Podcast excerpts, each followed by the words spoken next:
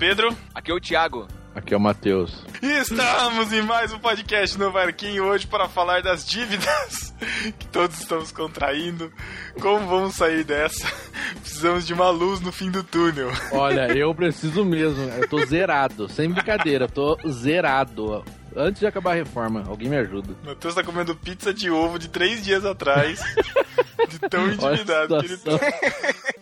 Estamos aqui com os nossos queridos convidados Názaro Brito. Fala, senhores. Bom dia, boa tarde, boa noite. Também estamos aqui com André Lopes, lá da Confraria. E aí, pessoal, não tem almoço de graça. E também estamos com um estreante aqui em podcast no Marquinho, que é o senhor Júnior Luna, o Luna chato. Finalmente. Ô, louco. Valeu. Tá caindo a ligação. E... É o Luna Rico esse. É, o Luna Rico, é verdade. Luna Milionário. Não, Luna Milionário. O outro é o Rico. Sabe, quantos adjetivos existem pro nome Luna, velho? Luna vai. Não, desculpa. O, o rico é o outro que ganha dinheiro sem fazer nada, só jogando videogame. É, pois é. Então, mas por trabalha, isso né? que esse é o milionário, né? Todo mês é uma viagem internacional. Impressionante. Queríamos saber do segredo, né? Por isso que a gente tá aqui hoje. É, por isso que foi chamado. Qual o Qual, é o segredo? Telex Free? Herbalife? Você sabe a gente? Ai, ai, mas vamos continuar com o papo aqui sobre disciplina financeira depois dos recadinhos. Puxaram a rede, cheia de peixinhos. Puxaram a rede, cheia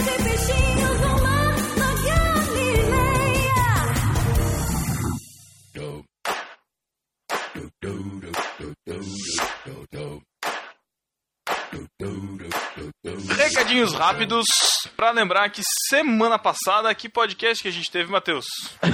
Nem ele sabe. Pelo amor de Deus. Podcast- que Licença, cara. O Ajuda, podcast do Thiago, Matheus é o de podcast Deus. 1 do No Barquinho, cara. Reforma. Só, só. É verdade, ele tá nessa, né, cara? É, tô nessa, voltei. Foi o voltei. Aderiva, Matheus. A deriva sobre Dia dos Pais. Olha que Não, bonito. posso falar, Pedro? Pode, Aquele pode do falar. Chico, do- da família do Chico? da família do Chico. Isso, isso. Foi o texto, texto do Tan, mas que o Chico gravou é, é, com a família dele. Escutem lá, tá bem bonito. Espalhem aí pros WhatsApps, certo? E na semana que vem, Matheus, o que que tem? Agora você sabe, né? Pelo amor de Deus. Tem semana que vem. ah, Não, agora é o podcast nosso, né? semana que vem eu não sei. Matheus, o que que vem depois do podcast do Barquinho, cara? Delas? Isso! Ah, muito chutei bem. certo. Chutei certo. Tem três podcasts Cara, possíveis. faz um, dois meses que eu não acompanho. Que horrível, você precisa colocar em dia. Eu sei que você, tá, você que tá escutando aí também pode estar atrasadão. Coloque em dia seus podcasts aí, hein? Semana que vem. Então aí. delas. E tem um recado importante que a gente vai falar provavelmente um pouquinho mais detalhado no final, mas já temos data para a confraria no Barquinho Como 2015. Uma confraria, não apenas no barquinho. Uma confraria Uma de confraria- irmãos. Ir- Uma confraria de irmãos. Exatamente. Mas se você quer saber mais, vai ter que escutar as epístolas. certo? Só digo Certo. que vai ser em outubro, então prepare e nos recadinhos lá no final, nas epístolas, a gente dá as maiores informações. Certo, Matheus? Só digo que vai ter o Godfather. Então tá bom. Até os recadinhos e vamos de volta pro podcast. Falou. Tchau.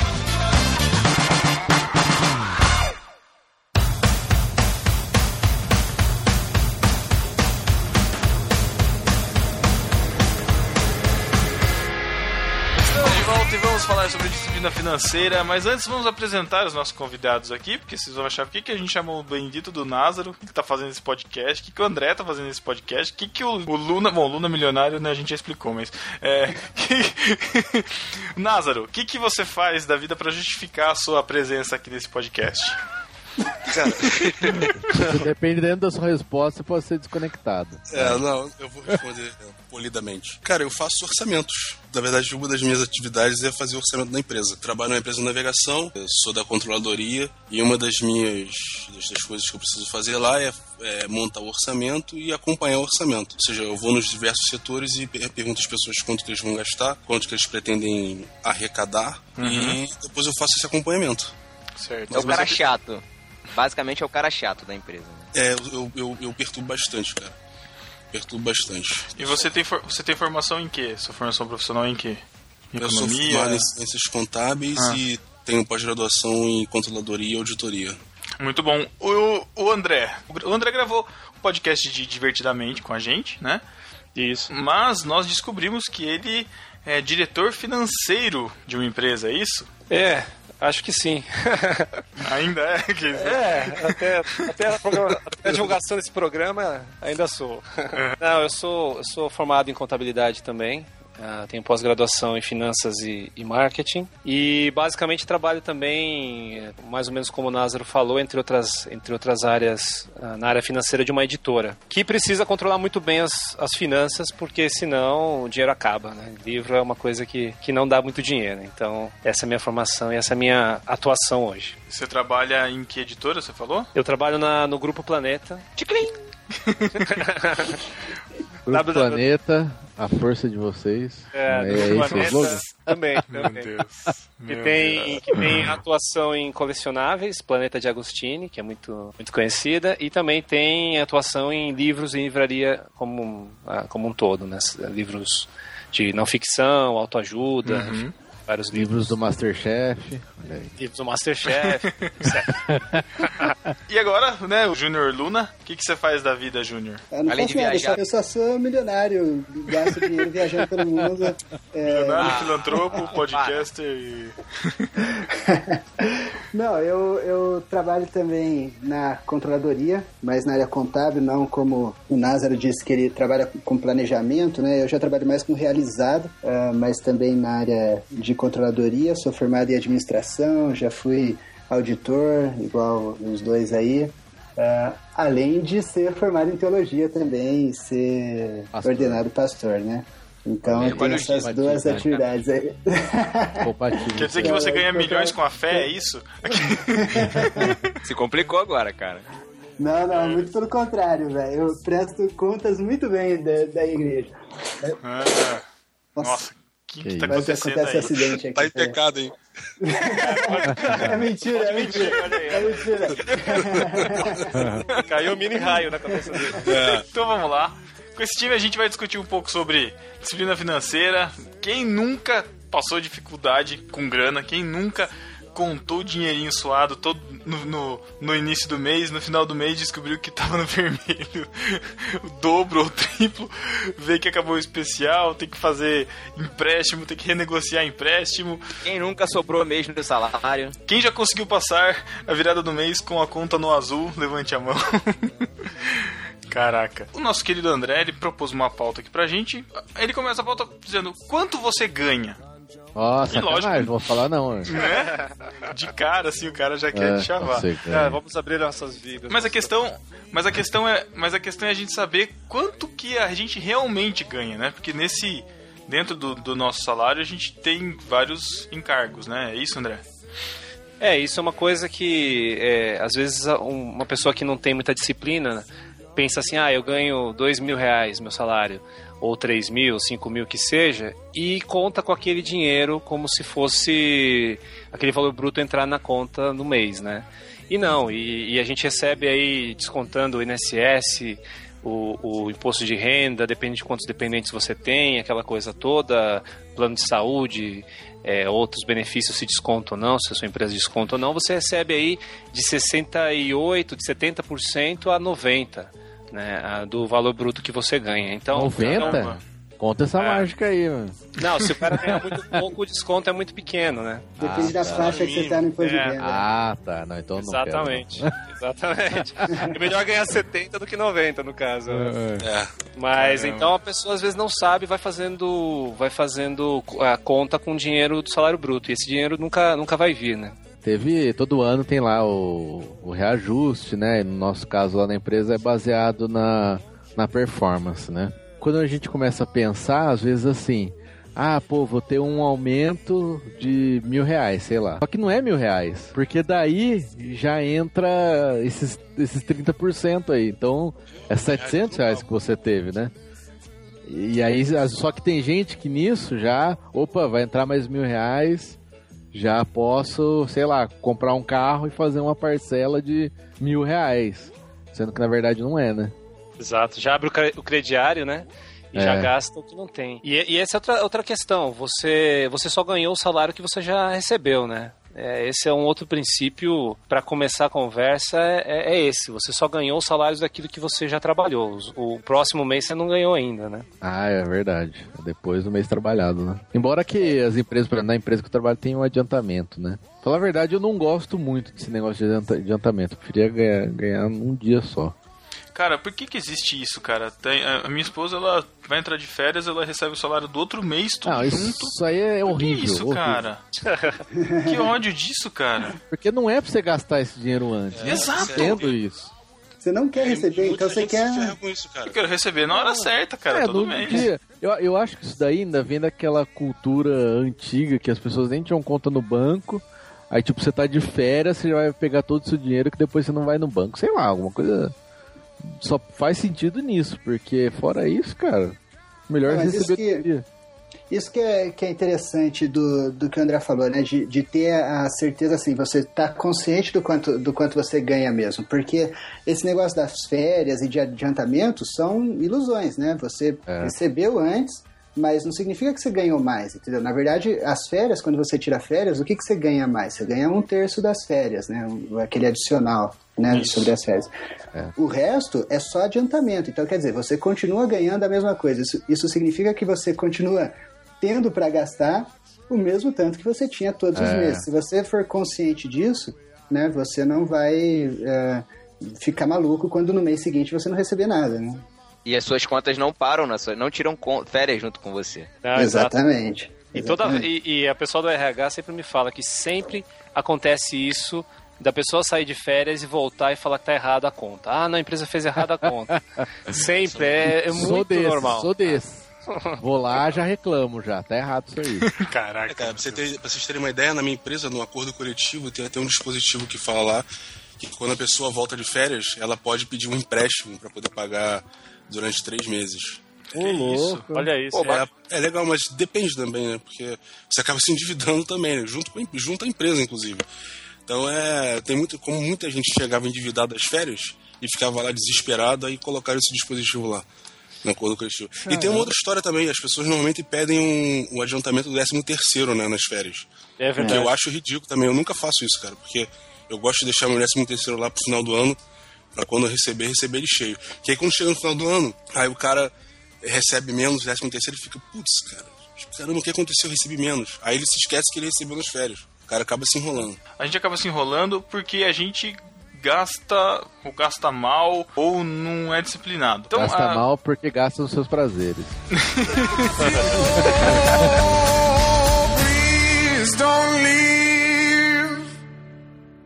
Na na na na na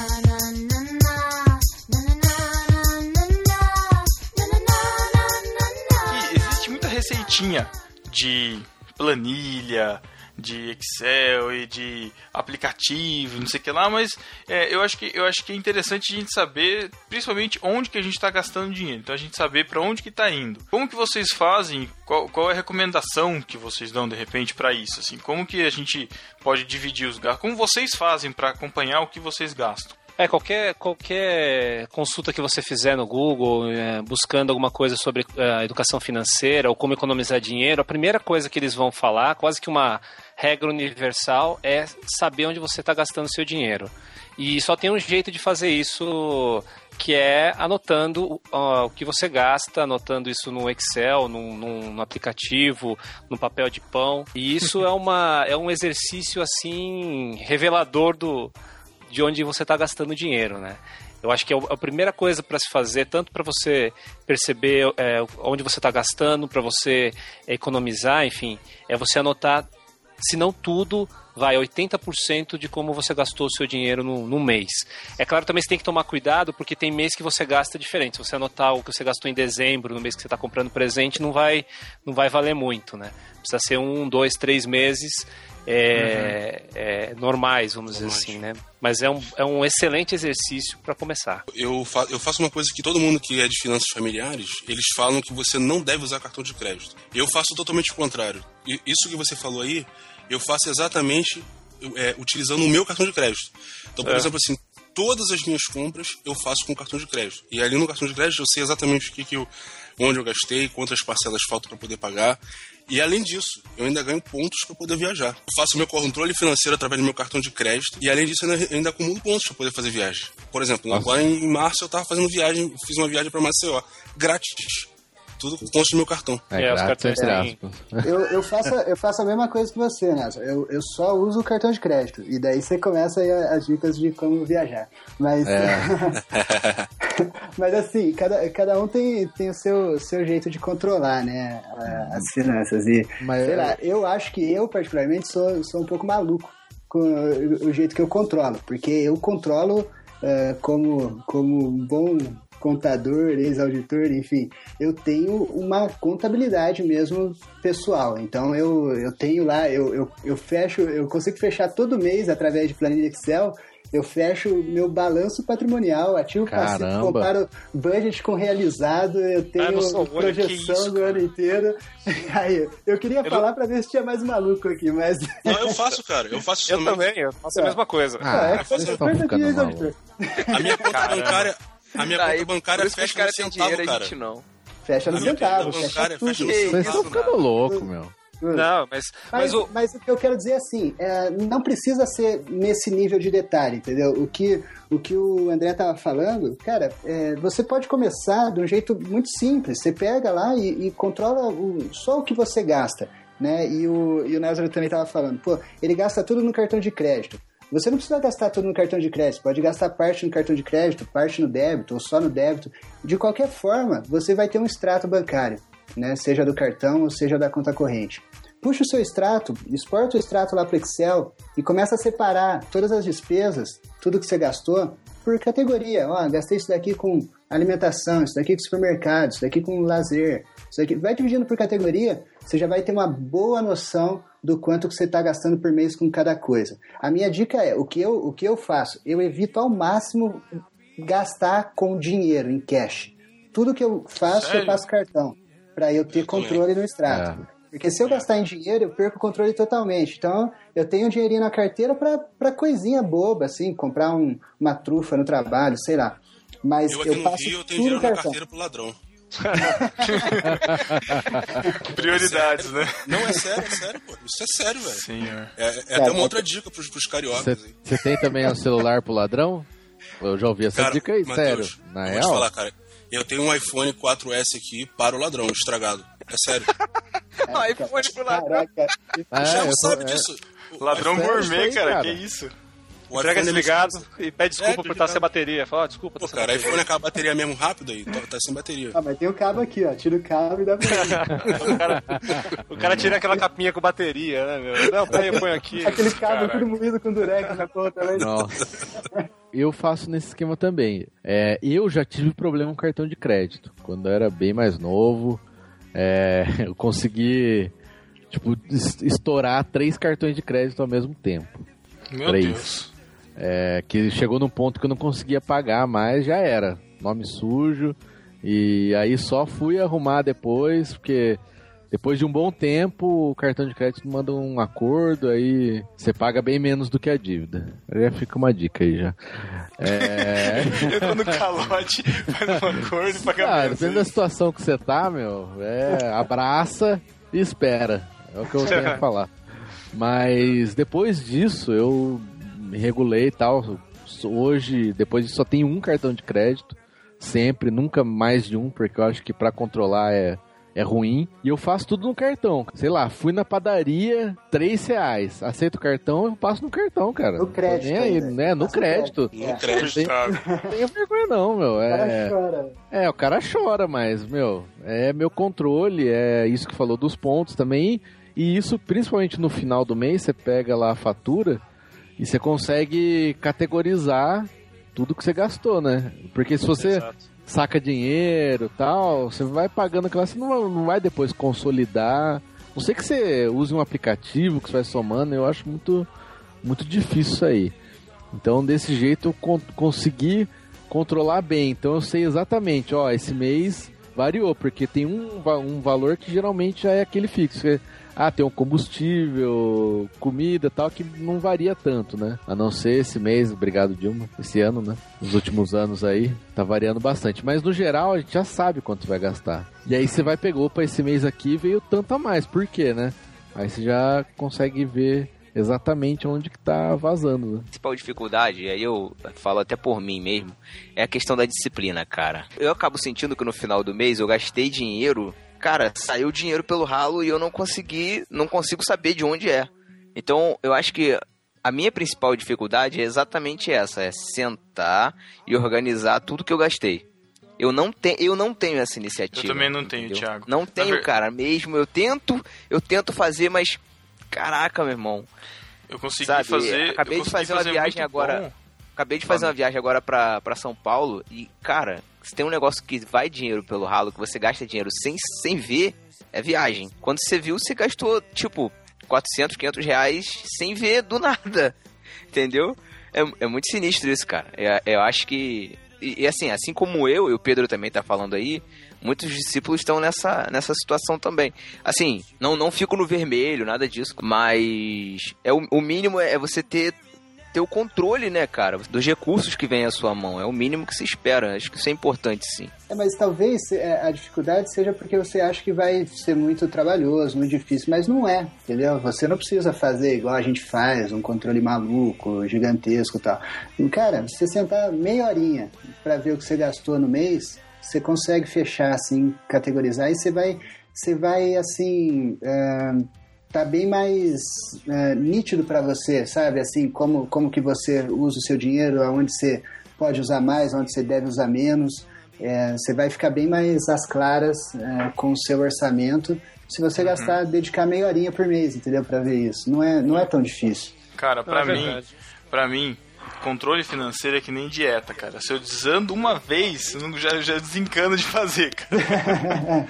Porque eu tô fazendo tudo certinho lá, cara. Aí eu vou fazer uma compra de algo que eu tenho preguiça de categorizar depois, sabe? Tipo, putz, mas eu comprei pão, não sei o que lá, e paguei num vale, eu paguei no dinheiro, e aí como é que eu vou somar isso daqui? Mas isso é centavinhos, ah, não, dá muito trabalho, aí desencano. Mesma Mas coisa pra fazer isso, de- Pedro, pra Ah. isso tem uma mágica contábil, que é a linha outros. Entendeu? Pague outros, cara. É isso aí. Você vai falar isso pro cara que tem toque, cara. Um outro, vou categorizar o É, outros, cara. Outras comidas. Outras.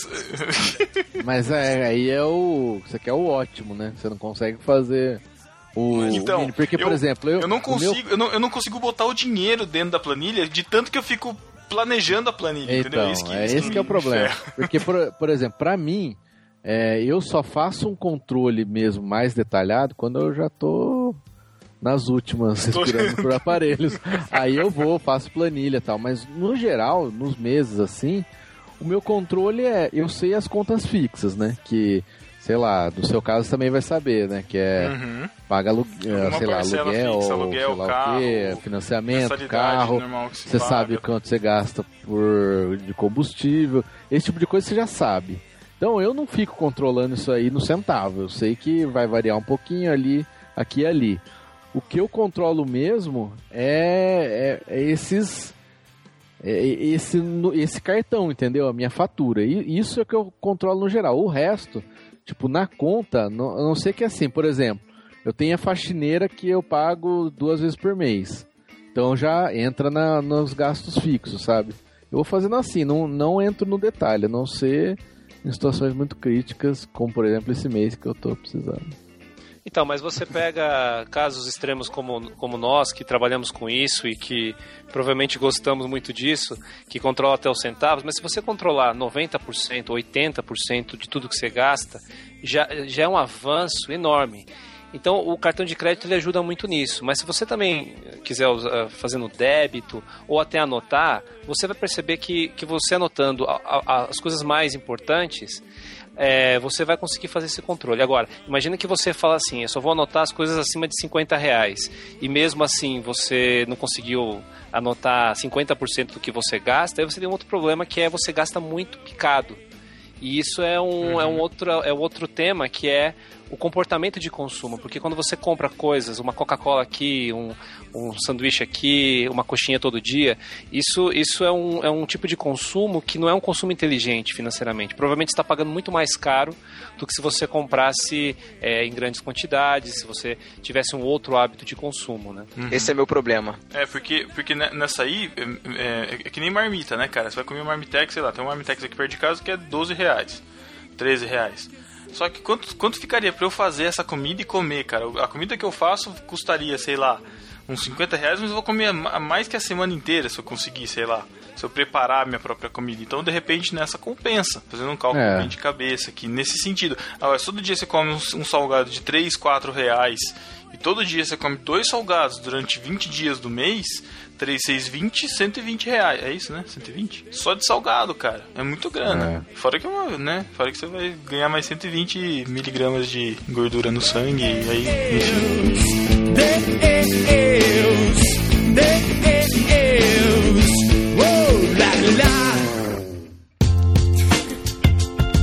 Okay, Coconut Man, Moonheads, and P. You ready?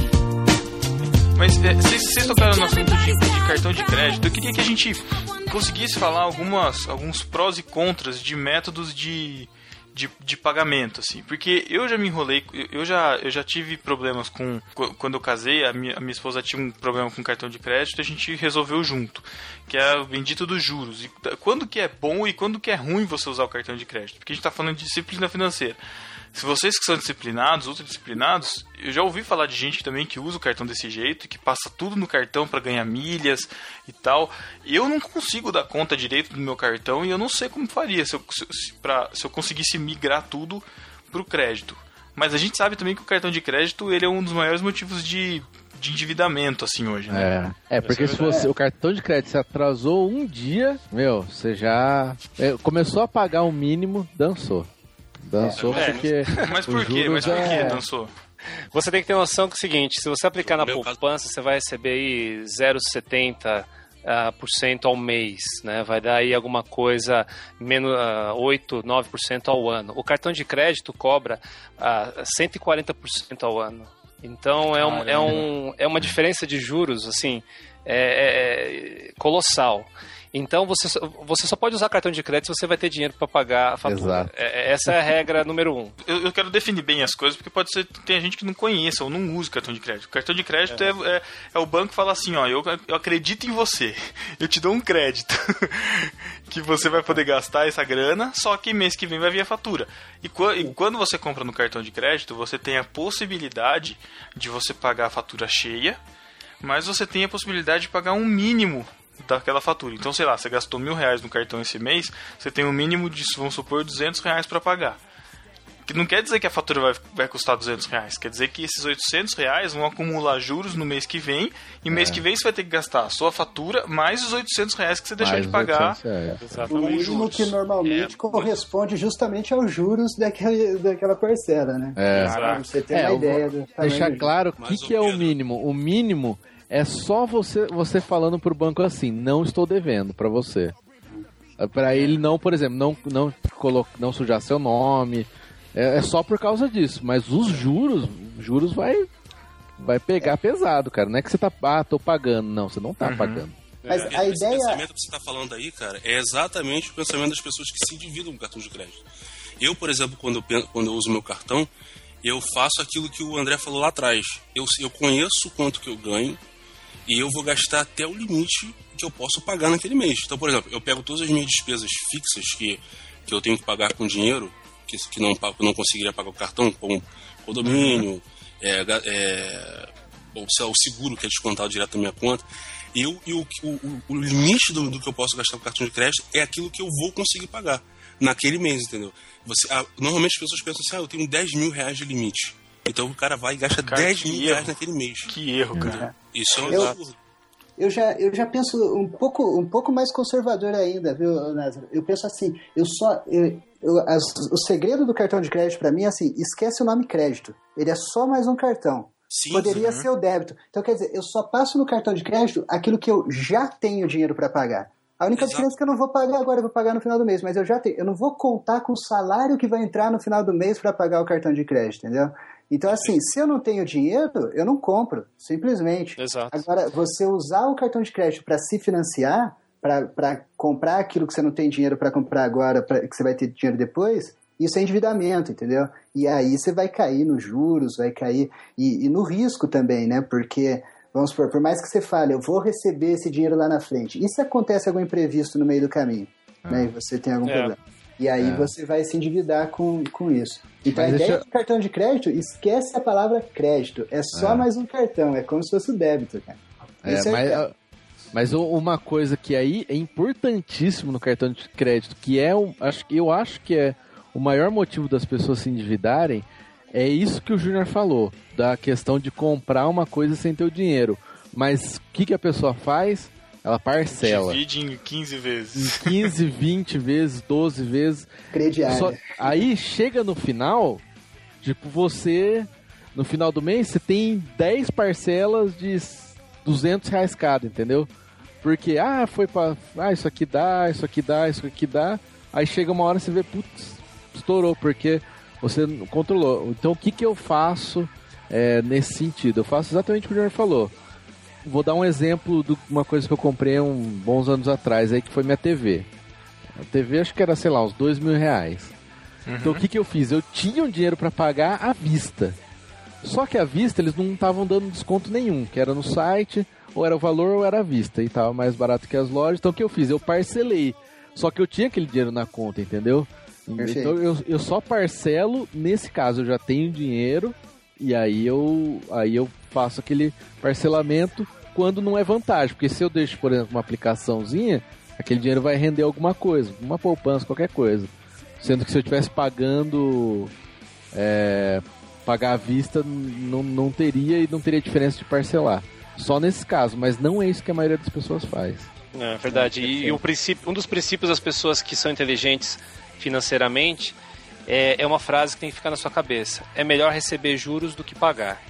Então, por exemplo, você recebe um cartão de crédito com limite de mil reais e é o, o dinheiro que você tem para gastar com, com qualquer coisa.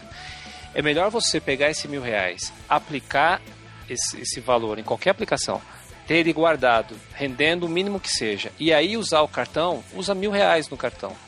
Quando chegar o mês que vem, você vai receber o seu salário, você vai manter aquele dinheiro guardado e você vai pagar sua fatura de mil reais. E aí você vai continuar no mês seguinte gastando tá, mais mil reais, porque é o que você pode gastar.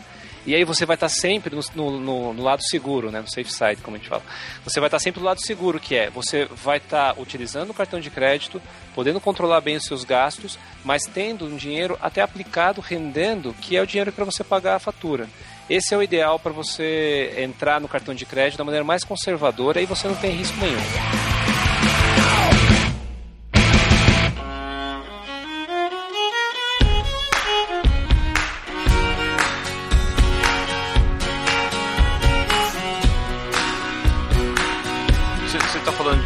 Eu queria falar um pouco sobre isso. O que eu sempre ouço falar, que a gente sempre conhece, mas mais tranquilo, é poupança, que é fácil de você fazer. Hoje você não precisa nem gerência, nem nada. Você já deposita lá numa conta poupança, ele já gera uma conta poupança. Mas eu também ouço falar muito de. Como é que fala? De título de capitalização, né? De Não. consórcio de grana. Título de capitalização, cara, furada. Não é investimento. Não é Sério? Por que não? é. Não, porque, Porque você, o rende, não rende, é um é, dinheiro... você já entra, já entra no título de capitalização perdendo dinheiro, cara. É. Porque quando você entra, você, por exemplo, um título de mil reais, o cara fala assim, você tem que ficar até... é, se você resgatar é, dentro de dois anos, você vai receber 80% do teu capital. Se você é, resgatar dentro de cinco anos, você recebe 95%.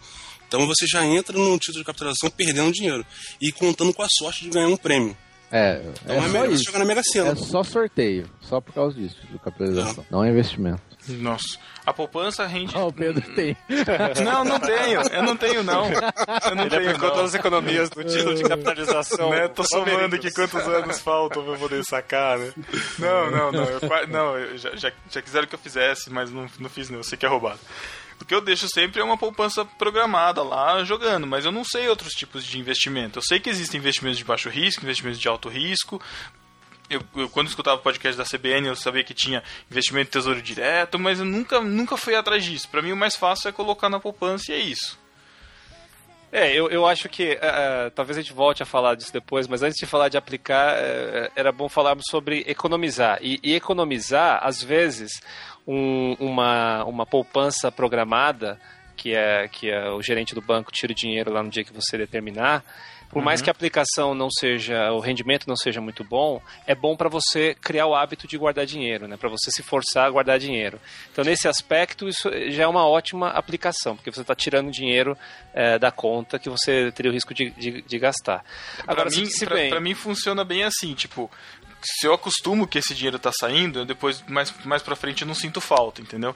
exato. Minha E cabeça. uma, uma, e uma das, das estratégias, vamos dizer assim, não regras, mas uma das estratégias para você guardar dinheiro é justamente você fazer o seguinte: você recebe o salário no dia 5, por exemplo, você programar todas as suas contas para o dia 5 e programar a- a- uma aplicação como essa, obrigatória, no dia 5. Então você recebe o salário e o seu dinheiro já vai tudo e fica só aquele restinho que é para você utilizar na- no, no resto do mês com, com coisas Uhum. genéricas. Né? Uma- é uma boa estratégia para quem está querendo se disciplinar melhor. Mas você disse bem, é, aplicações têm de baixo risco e de alto risco. Não existem aplicações sem risco, porque a própria poupança ela pode ah, ter algum problema no governo, pode ter um problema no tesouro e, e ter algum problema de liquidez, de você não conseguir resgatar o dinheiro, de você é, ou, ou até que é o que está acontecendo nos últimos meses, da, do rendimento da poupança ser inferior à inflação e aí você está perdendo dinheiro, né?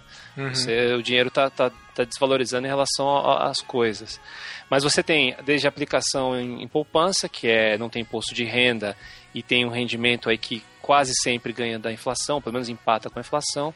Aí você tem algumas aplicações, você pode aplicar num, num CDB, que, que ele é atrelado à taxa que os bancos usam para emprestar dinheiro um para os outros, É a que costuma ser um famosa- pouquinho. A famosa Selic, né? Não, é CDI. Não, é a É DI. bem- É a CDI, é. A Selic é, o, é o- a Selic é a taxa que o, que o Tesouro Diferencial. Nacional é, ele paga pelos títulos públicos, né? Mas Então- a ADI não é. não tem alguma in- uma indexação pela. Não, é porque a Selic é, é, o, é o foi o que o André falou, é, o- é a taxa referencial que o governo paga os seus títulos. Sim. E aí, como os bancos eles se emprestam dinheiro, isso é a coisa mais normal que existe, eles sempre, é, a, a DI sempre chega perto da Selic, Perto, né? É, tá. bem próximo. Mas a DI é a taxa entre os bancos, que eles praticam É. entre eles. né? Tá, mas é, é porque é porque eu aprendi de um cara que é investidor, ele falou, ó, quando você for negociar um fundo de renda fixa, né, no caso o CDB com o banco, é, você tem que negociar uma taxa com eles que seja próxima da Selic, porque geralmente eles não dão, eles dão uma taxa abaixo. É, porque É, esses fundos, é. eles, normalmente, eles pagam um percentual do, do DI. Então, por exemplo, você vai, fazer um Mas é fundo... DI o nome, né? Não é Selic, né? Não, só- Tá. Pedro falou um outro aí que foi o Tesouro Direto. Isso, Tesouro Direto. Que o pessoal, no, pelo menos no podcast da CBN, que eles sempre falavam, eles falavam que era, era um dos melhores, que tinha um melhor retorno, mais seguro. O Tesouro Direto. Também. Fala, Luna, fala você. Não, pode ir, pode mais. ir. Não, você tem mais investimento. Nossa, tá maluco, velho. Cara, eu não Os caras vão sair com escolta desse podcast, cara. Que isso? O cara que é diretor aí, controller, e eu que sou rico, velho. Caramba. Tesouro Direto você geralmente compra através de um, bran- de um banco ou de uma corretora. Você está comprando um título do governo.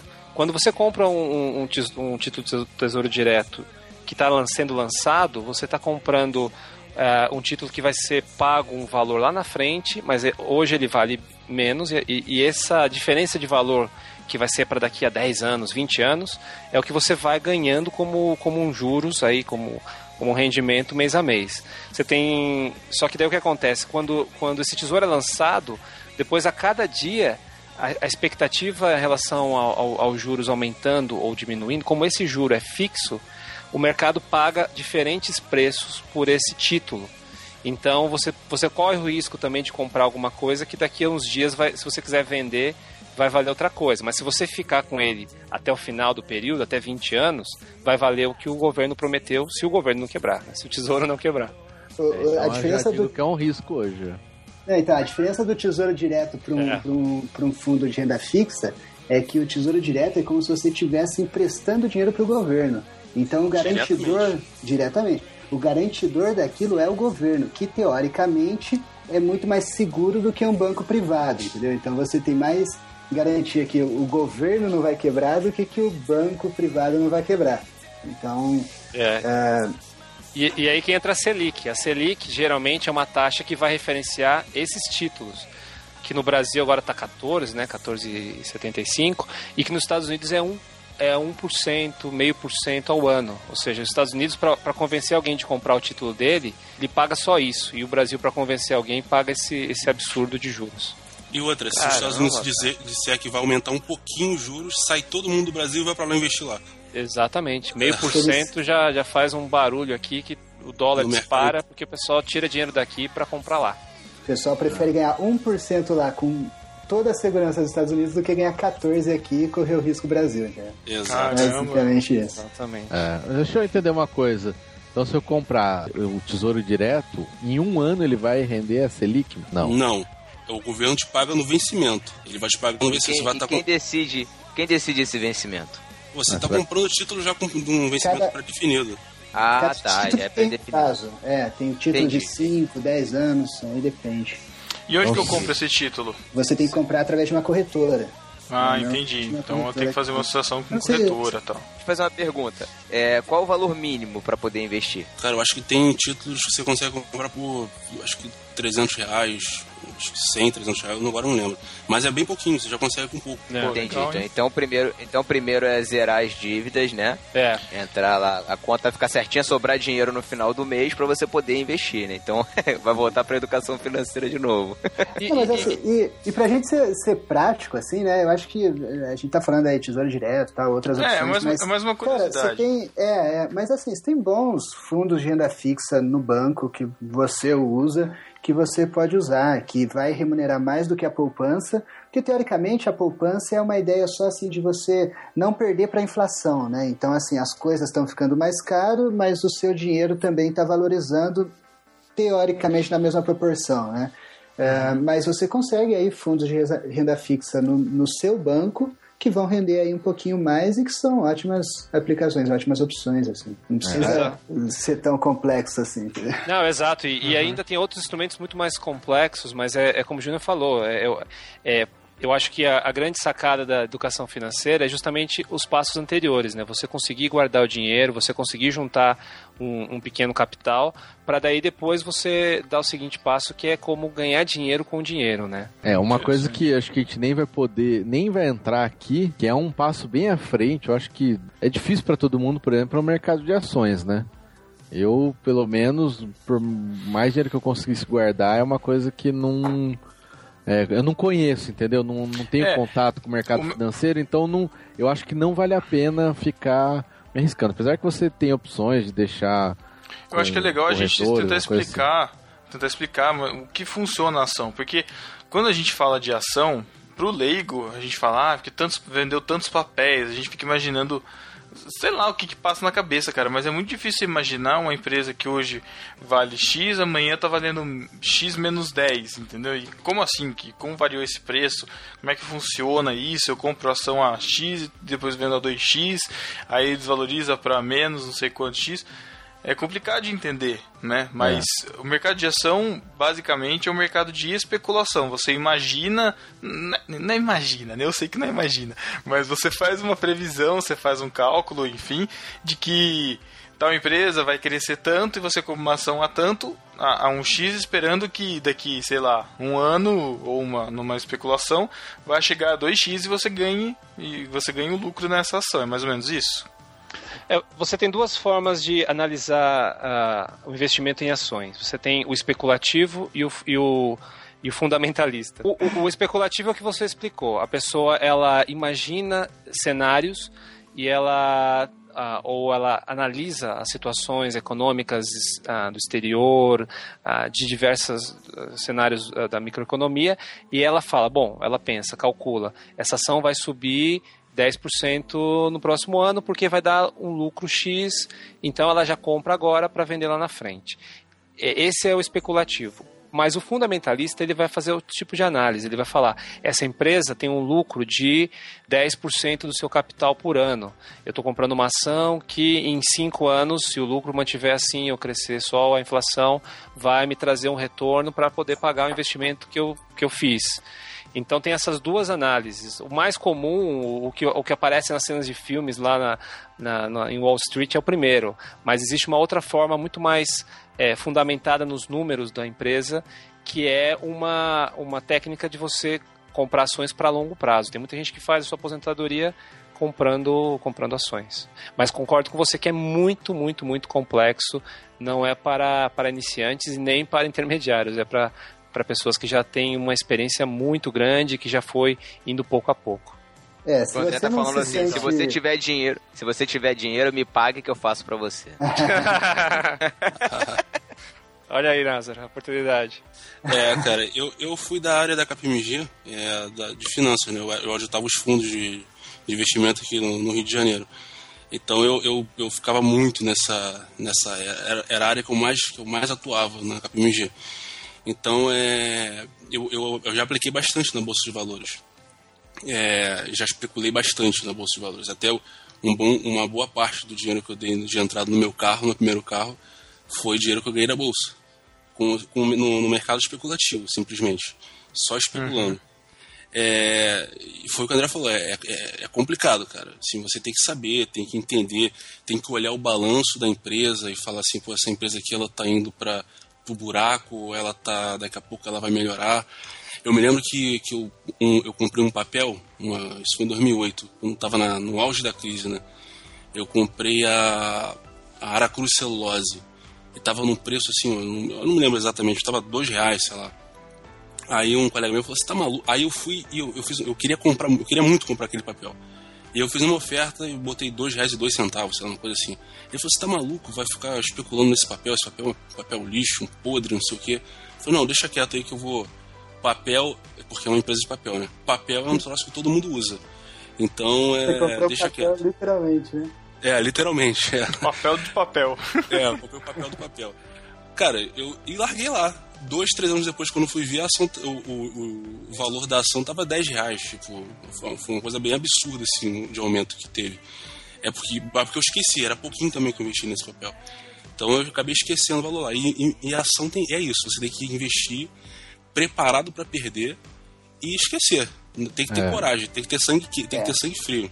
Tem que saber no que você tá entrando, porque você corre o risco, entendeu? Você tem É. um risco grande, você tem que estar consciente desse risco também para não fazer bobagem. É por isso Agora- que não é, um, não, é, não é um dinheiro para ações, não é um dinheiro que você vai pegar esse dinheiro que você está economizando para usar para alguma coisa, sei lá. É, vou, vou casar. Não, Aí você não. pega aquele dinheiro que você tá guardando, não, agora eu vou Tá investir em louco. ações. Cara, não, é, não é esse tipo de dinheiro. Não, não, perde o. Você, você perde dinheiro e a mulher, né? E a mulher.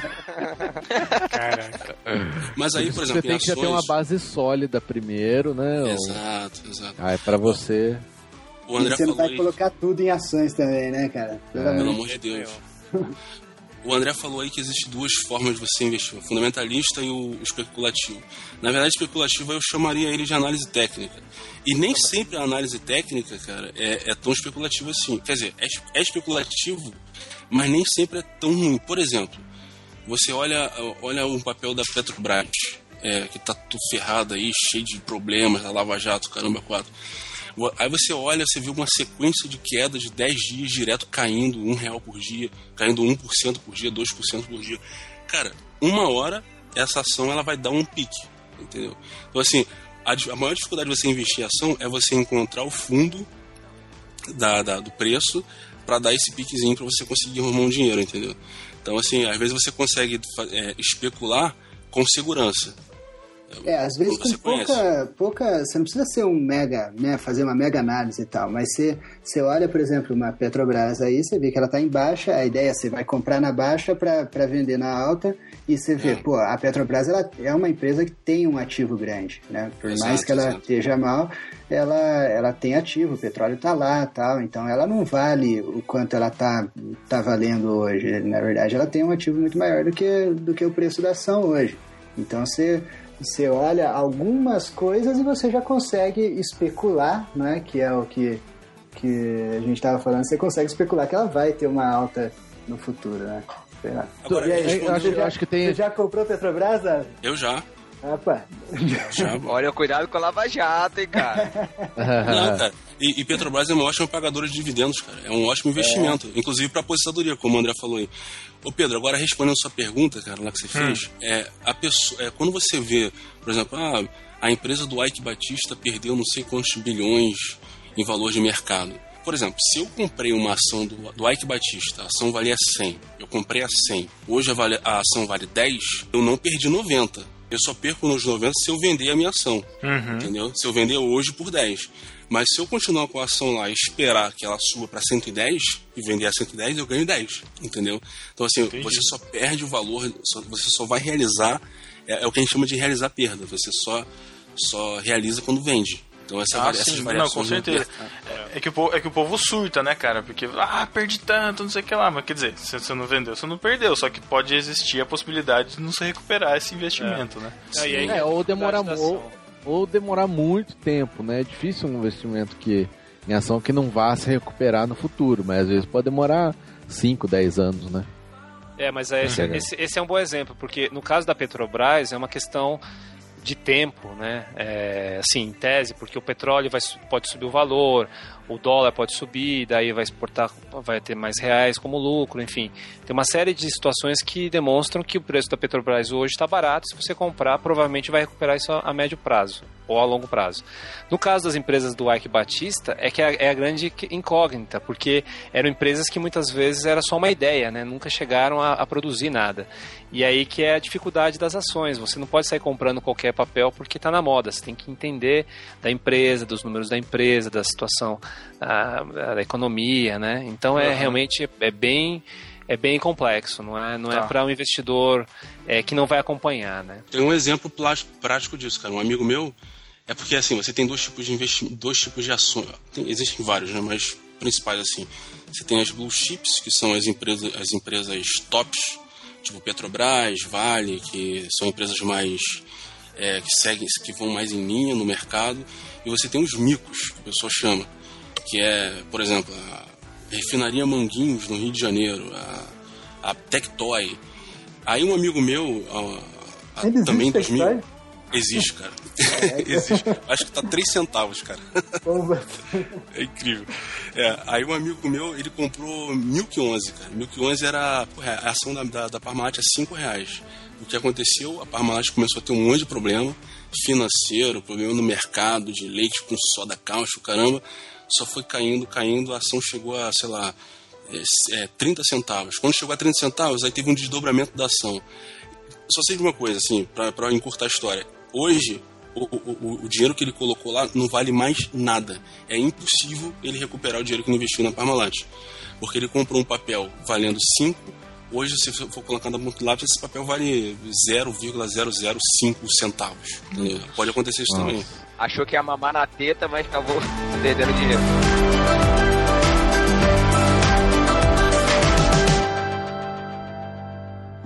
I wanna be a billionaire, so freaking bad. Buy all of the things I never had. A, a gente tá falando de, de investimento, mas e se eu tô endividado? O que, que eu preciso fazer? Me, me, me, a- ajudem, os universitários renomados. Quais são os primeiros passos pra gente poder resolver uma dívida? Primeiro, quebra o cartão de crédito, todos falam isso. O- É que o cartão de crédito é- é, tem esse fator de compra impulsiva que a gente falou. Se você não é regrado, você vai comprando porque você tem crédito. É, eu acho legal falar assim, primeiro eh, o cuidado assim para a gente não entrar em endividamento, né? É, é, presta atenção em tudo aquilo que a gente disse, né? Quando a gente falou de cartão de crédito, tal, não não gastar aquilo que você não tem. É lógico que algumas coisas você vai você vai precisar se endividar pelo, se você, pelo menos se você não for rico igual o André, o Názaro e tal, mas igual eu, eu, por exemplo, quando você vai comprar seu primeiro imóvel, você precisa fazer um financiamento, né? Quando você vai comprar um carro, você precisa fazer um financiamento.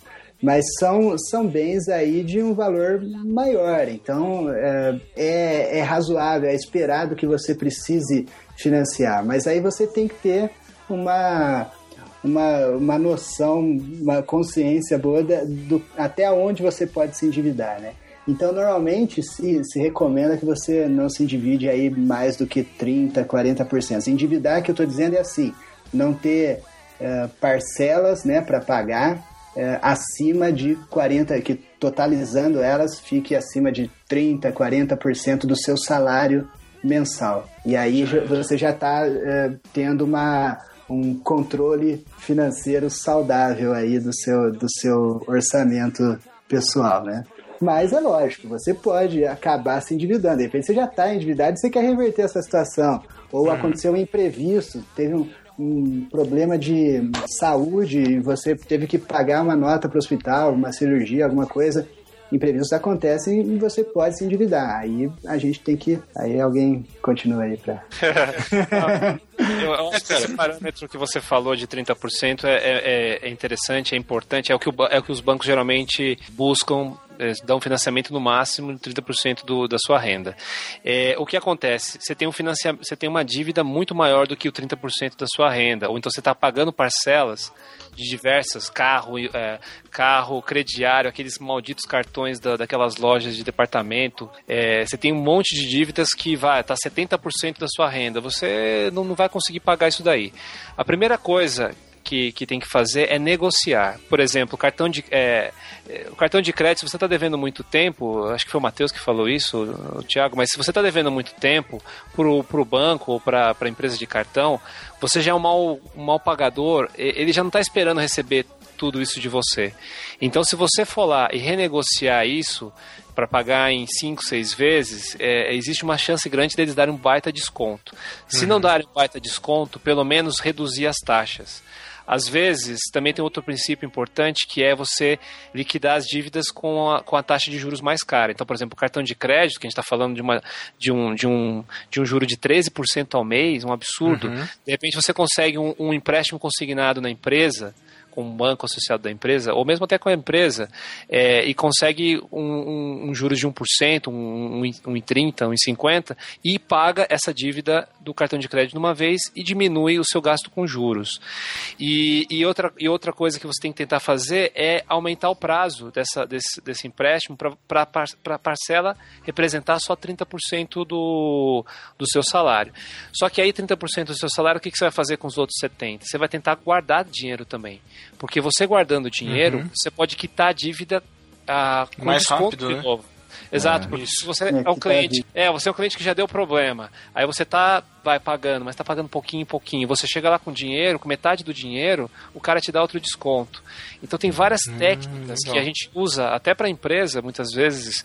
é, é, é, eu já peguei uma empresa numa situação muito complicada e assim, o banco, o banco também está fazendo a conta do lado dele. E, e se você é um mal pagador, mas está mostrando que pode pagar e tem dinheiro na mão, é melhor um pássaro na mão do que dois voando, né? Do outro lado também tem um ser humano. Então, a primeira coisa é respirar, fazer a conta e, e e tentar renego- é, renegociar suas dívidas, né? Devo, não nego, mas me ajuda a pagar. Essa tem que ser a. Tem coisa, por exemplo, que você tem que ter um cuidado extra. Por exemplo, financiamento de carro, né? Hoje em dia, você não pagou três, já era. O carro já entra em apreensão, aí, você, aí que você vai perder o, o, o bem mesmo. Então, isso que o André falou, vale até... Eu já fiz isso nessa época que eu fiquei devendo um monte. O que, que eu fiz? Eu peguei todas as minhas dívidas e eu fiz um empréstimo no banco. Só que o empréstimo no banco, quando você faz o crediário pessoal lá, os juros vai ser menor do que cartão, bem menor do que limite. Limite é uma coisa que você não pode entrar, cara. Você vê que você vai entrar, vai precisar, é melhor você fazer um empréstimo, um crediário pessoal, do que você entrar no limite, ficar todo mês É na- com aquele vermelho. Isso daí é, é fato. E você falar com o gerente do seu banco, ele vai realmente vai falar isso daí. E aí, como o André falou, você pode pegar um prazo maior e pegar uma parte do seu dinheiro juntando e lá e quitar. Isso Eu, e eu já usei isso e, e funcionou. É, e sabe o que é interessante? Eu acho que eu nunca. Eu acho que não, não é o caso de nenhum aqui, espero que não seja, e espero que vocês nunca tenham passado por isso. Mas eu já ajudei algumas pessoas assim, bem endividadas, sabe? E, e às vezes a pessoa ela tá tão endividada, tão endividada, que ela nem tem mais noção do quanto ela deve para quem ela deve, sabe? Ela tá totalmente perdida Caramba. em todas as em todas as contas. Então assim, se você tá endividado, primeira coisa, pega uma folha de papel e lista tudo aquilo que você deve. E aí, quando você coloca no papel, você vai poder ter, ter uma noção melhor assim, ó, o que, que é prioritário? Por exemplo, ah, isso daqui se eu não pagar, eu vou preso, sabe assim, o cara, o cara tá devendo pensão alimentícia, sabe? Ele vai preso se ele não pagar. Então, cara, isso aqui é prioritário. É, um agiota. Cara vai bater na porta de casa com uma arma na minha cabeça, entendeu? Então, sei lá. ah, o carro, pô, se eu não pagar, eu vou ter busca e apreensão do, do veículo, do, eh, sei lá, do imóvel, dependendo de como está o contrato, mas ah, então assim, prioriza essas coisas e prioriza também o que o, o André falou, pô, vamos ver qual que é o que eu pago mais taxa de juros, sempre vai estar no topo, cartão de crédito, cheque especial, essas coisas. E você vai ter que você vai ter que tomar algumas decisões, sabe? Falar assim, ó, esse cara aqui eu não vou pagar agora, eu vou deixar rolar essa dívida. E, e eu vou quitar essa daqui do cartão de crédito, porque essa daqui realmente ela toma assim é, um absurdo de juros todo mês. E às vezes, quando você vai negociar a dívida, ao invés de você ficar pagando várias parcelas no mês da dívida e você for quitar uma, quitar uma por mês, quando você vai quitar a dívida, cara, a negociação às vezes é muito boa. Então, às vezes, você consegue abater todos os juros que tinha corrido. Então, por exemplo, uma dívida começou com mil reais e hoje ela está, sei lá, 10 mil reais. O que acontece? Sendo que 9 é só juros, você chega lá para quitar, você paga, sei lá, 1.500, entendeu? E paga 2 mil. Você, você tem um desconto absurdo, porque boa parte daquela dívida era só juros. E o banco, o banco pensa assim, pô, é melhor eu receber o que ele tem do que, do que ficar a vida inteira esperando receber e não nada, receber né? nunca, entendeu?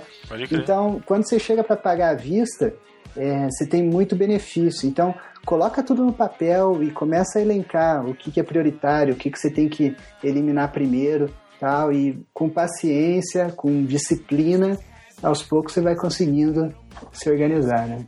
A questão é não deixar, bom. não deixar virar uma bola de neve, né? Porque depois que vira bola de neve, você, você fica mais preguiçoso pra sentar e se organizar, né? Você acaba colocando outras. É aquela parada de procrastinar também, né? Tem muito disso. Você, você demora pra sentar, pra se organizar. E aí, aí piora, a bola de neve vai crescendo cada vez mais, né? Acho que eu passei também pelo mesmo problema que o Matheus tinha falado no início, sobre a questão de se enrolar com cartão de crédito. Pô, foi logo assim, cara, lá no início, assim, dos meus primeiros empregos, sabe? Quando eu peguei meu primeiro cartão de crédito mesmo com o meu nome, eu me enrolei legal, cara. Aí a partir dali eu, pô, aprendi. Hoje eu tenho um cartão de crédito só, cara. Um cartão de crédito só com o limite, o limite é o meu salário. Não, mas é isso mesmo, cara. Bom, Outra coisa que, que a gente se enrola também, e eu, eu, eu já me enrolei e já ajudei também aqui, aqui em casa a, a sair disso, é a questão do limite que o Matheus tinha falado, né? Cara, uma coisa é que o limite, né, o do, da, da conta, do débito lá, enfim, é um dinheiro que não é nosso, é um dinheiro que é do banco. Então, o, e o extrato é lindo, né, cara? Você tira o extrato, tá lá um saldo, nossa, que saldo gigante, mas tá contando o limite do banco, que não é dinheiro seu. Meu, se não é dinheiro meu, não é dinheiro meu, eu não vou gastar esse dinheiro. Eu- é só na emergência, ah, o cara fez um pagamento, depositou, tal, zerou, ficou negativo, depois volta. É pra isso, cara. Não se enrole, não. Porque a gente, a gente se ilude muito, cara. E as pessoas. A, a gente que, de certa forma, tem uma certa compreensão das coisas, a gente se enrola. Imagina o cara que é leigo, que não entende nada, cara. Tem que tomar cuidado. É, porque a pessoa vai achando que, ah, tem esse dinheiro a mais aqui, e ela usa aquilo como se fosse dela mesmo, como se fosse um dinheiro que tá na conta disponível pra ela usar. E às me vezes deram mil reais me deu. aqui. Nossa, que Vai- É. O banco me deu mil reais. Mas É, eu tenho uma o pessoal- história engraçada que assim, a pessoa falou, ah, viu uma outra, e é a história verídica, né? Pelo menos foi o que me contaram. Que viu a pessoa usando o cartão de crédito lá e, e a pessoa virou e falou: Mas você não. Como é que é esse cartão aí? Você não paga isso aí? Não, é, é, tem um cartão de crédito. Não, eu preciso arrumar um desse aí, eu tô sem dinheiro, né? Como se não tivesse que pagar, né? É óbvio que, que, que, que vai ter Não um presente. É, eu tenho até uma outra história disso daí, que eu tava. Fui pegar, sei lá, um extrato, acho, de FGTS lá no, no banco, né? No, na Caixa Econômica.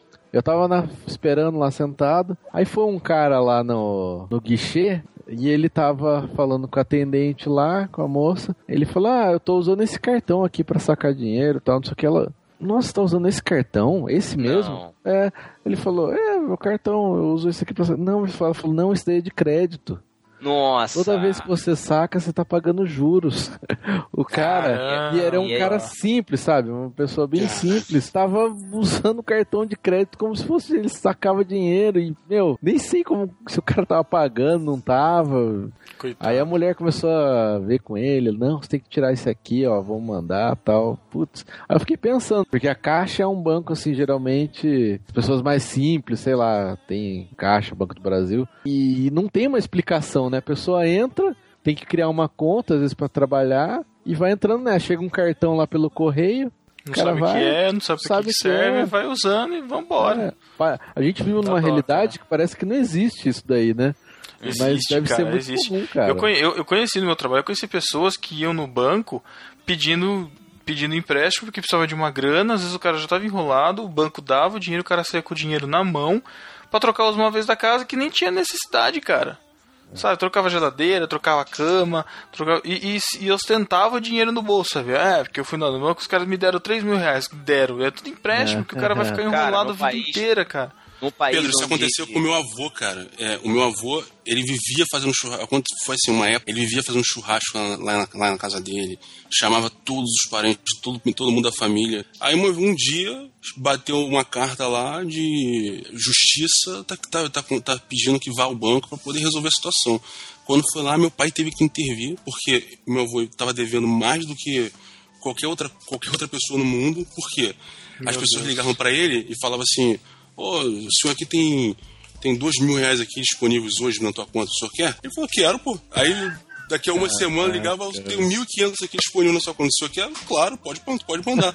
Só que o cara, um cara velho, mais de 70 anos, sabia das coisas direito. Ele simplesmente foi aceitando, aceitando, quando foi ver, virou uma bola de neve, cara. E isso já aconteceu comigo, cara. Uma vez um, um cara me ligou, eu tava no supermercado, gastando dinheiro. O cara me liga falando assim: Názaro, eu tenho aqui pra você.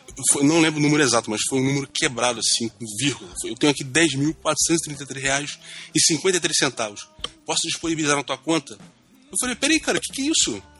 É, quanto é que eu vou ter que pagar de juros nisso? Como é que é o- qual é o prazo? E não, depois você discute isso. Foi com o cara errado.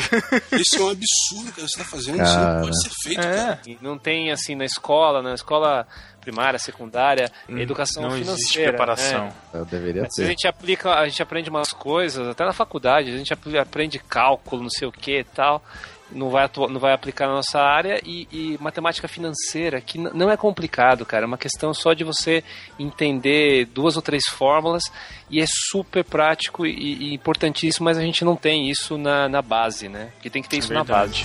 É verdade.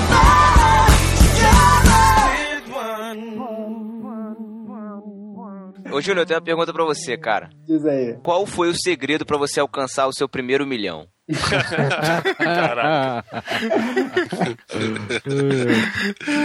Ah, cara, já faz tanto tempo que eu nem lembro mais, velho. Só digo, só digo uma coisa, cara: terra fértil e transgênicos. Simples. Como é que é? Foi o meu primeiro milhão. Um milhão de reais. Essa folha. Thiago Ibrahim Style. Nada, cara, é do Castelo Ratimbum. O Nino ganhou 5 milhões, vocês não lembram disso?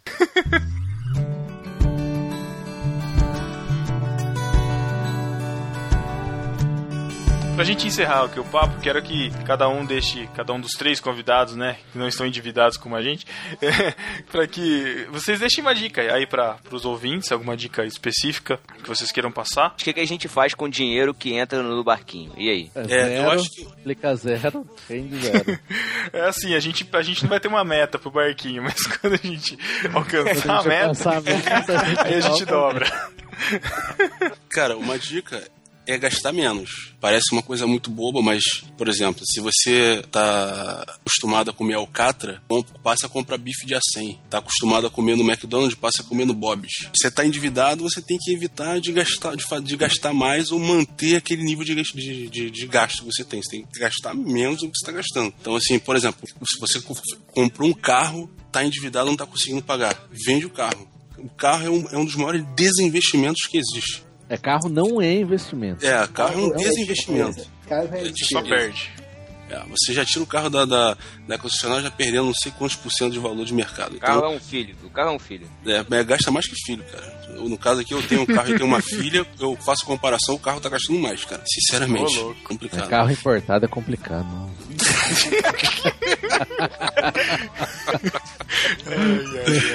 Pior que nem é, mas gasta muito, cara. Então é isso, cara. Tentar gastar menos. Acho que essa é a maior dica que eu posso deixar pra vocês aí. Eu tenho, inclusive, feito isso aqui em casa nesses momentos de crise. Eu tenho feito o seguinte: foi, eu não gasto dinheiro mais. Por exemplo, fui- eu acabei de voltar agora do shopping com a minha esposa. Aí ela falou: ah, eu vou tomar um sorvete. Ela comprou uma bola de sorvete, custou nove reais. Eu, eu quase tive uma síncope, cara. Eu, eu até esqueci a senha do cartão quando eu fui pagar. Cara, eu, não, eu conheço o Názaro e ele é assim, cara. Antes de subir na escada rolante, ele pergunta se vai pagar. Se paga. É, Caraca. Cercado da esposa do cara, né, velho? Uma boa Cara, dica é esquecer a senha do cartão também. Uma ótima é, dica. essa é uma boa Então, cara, é, bom. é gastar mesmo. Por exemplo, eu nunca mais vou voltar naquela sorveteria. Nunca mais na minha vida eu piso naquela sorveteria. Era paleteiro, não era? Coisa de mexicano. Era mexicano, mexicano. Nossa, Bate mano. de era, latte. era sorvete mesmo, não era nem palha, não era nem A. Elo, a Elo eu cortei isso aí. Não, peraí. Uma e- vez eu fui lá, falei 10 que tá reais. Não. Fala aí, Júnior, sua dica. Eu, bom, deixa eu, deixa eu falar aqui um pouco mais um lado mais pastoral aqui disso tudo. Vamos, vamos colocar Aí sim. a Vamos no valorizar aqui disso, o mas- passo. Não, mas eu, Muda a é trilha, assim, Por que muda a trilha, muda a gastais trilha. na... Ó, peraí, Cala a já até boca, sei o Thiago. que você vai falar. Por que Medo- gastais naquilo que não é pão? Dinheiro no vosso salário daquilo que não pode satisfazer. Vendei tudo e dar aos pobres, né? Vai- não, ele vai pedir o dízimo agora. Isso, isso aí. Você, de- você deposita na conta do Juntos em Um. Não, não, não. não. Não, mas assim, eu, eu como, como pastor, eu já, eu já preguei várias vezes sobre, sobre dinheiro e sobre, principalmente sobre materialismo, né? E sempre ah, falo bastante contra o materialismo, porque, e se você for ver, o, o grande motivo de, do descontrole financeiro de muitas pessoas é, é esse, essa cultura materialista que a gente tem, não é? Consumista e tudo mais. E falar assim, pô, a gente tem um podcast inteiro sobre eh, planejamento financeiro, eh, controle das finanças pessoais e tal, parece ser um pouco materialista também, mas não é, entendeu? A gente tem que, a gente tem que lembrar que, cara, você, você realmente crê que é Deus quem te sustenta, é Deus quem dá para você o sustento e o salário lá no final do mês, na verdade não é, não é fruto do seu suor, é fruto da bênção de Deus sobre você. É isso que, é isso que a Bíblia fala. É Deus quem te sustenta. Se, se é Deus quem te sustenta, é Deus quem te deu aquele dinheiro. E se Deus deu aquele dinheiro para você, é para você administrar bem. Existe uma coisa ah, na, na Bíblia que, um, na verdade, ah, um conceito né, cristão que é de mordomia cristã. Né? E mordomia é você administrar aquilo que não é seu. E o seu dinheiro, você tem que ter essa consciência assim, foi, foi Deus quem te deu e Ele deu para que você administre bem. Então, tudo aquilo que Deus te dá, administre com sabedoria, porque você é responsável por isso. Se Deus te dá muito hoje, é para que você administre com sabedoria, porque você não sabe quando que você vai ter, até quando você vai ter muito, ou como que você pode ajudar outras pessoas que não têm muito. Se Deus te dá pouco, Ele também te dá sabedoria para você fazer desse pouco o suficiente, porque Deus nunca te deixa faltar aquilo que é suficiente. Então, administra o que Deus te dá, porque isso também é seu dever diante de Deus. Não é só uma questão de, ah, eu quero viajar mais, eu quero eh, ter. Não é, isso não é. Não, não significa ser fútil. Isso significa ser sábio, né? Eu acho que o nosso dever é ser sábio diante daquilo que Deus dá pra gente. Depois dessa, só um glória. É, não é? Fala aí, André. Você Bom, pra finalizar. O meu conselho é um conselho prático também, é no sentido de você adiar ao máximo a compra. Se você puder adiar ao máximo o ato de ir lá e comprar, é, isso só vai te trazer benefícios. Às vezes a gente vê um eletrônico que a gente gosta, que, que nos chama atenção. Se você adia um pouco, às vezes você economiza muito. E o fato de você adiar, criar essa rotina, faz com que você pense e repense é, é, a necessidade de ter aquilo, né? É, então, adiar também no sentido de que primeiro você ganha o dinheiro e depois você compra, né? O, melhor é você guardar o dinheiro, aquilo que a gente falou do cartão de crédito, depois comprar. Mesmo que você compre a prazo, você já tem o dinheiro.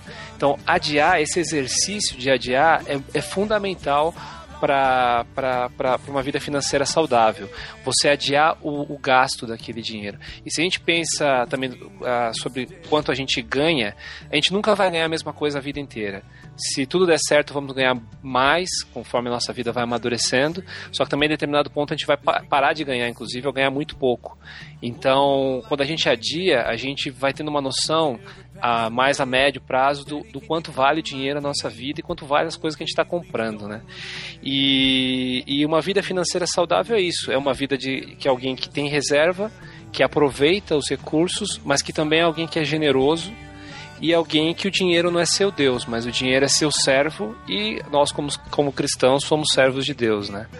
Então essa é a boa relação com o dinheiro, não alguém que está o tempo todo preocupado com o dinheiro, alguém que controla, que sabe bem cuidar do dinheiro, mas que também é generoso, também guarda dinheiro, também aproveita bem o seu dinheiro. Que pagar almoço pros amigos. Tenta pagar, mas Thiago, não quer. Opa, Eu lembrei de uma música. Eu lembrei de uma música do Ah, vai se ferrar. Não, é verdade. Ele falou. Tá vendo aí, Pedro? Tá vendo aí, o Pedro? senhor, é, o, seu, o dinheiro é o seu senhor. Não tem uma parte que ele fala da música Desejo que uma vez apenas você diga o dinheiro.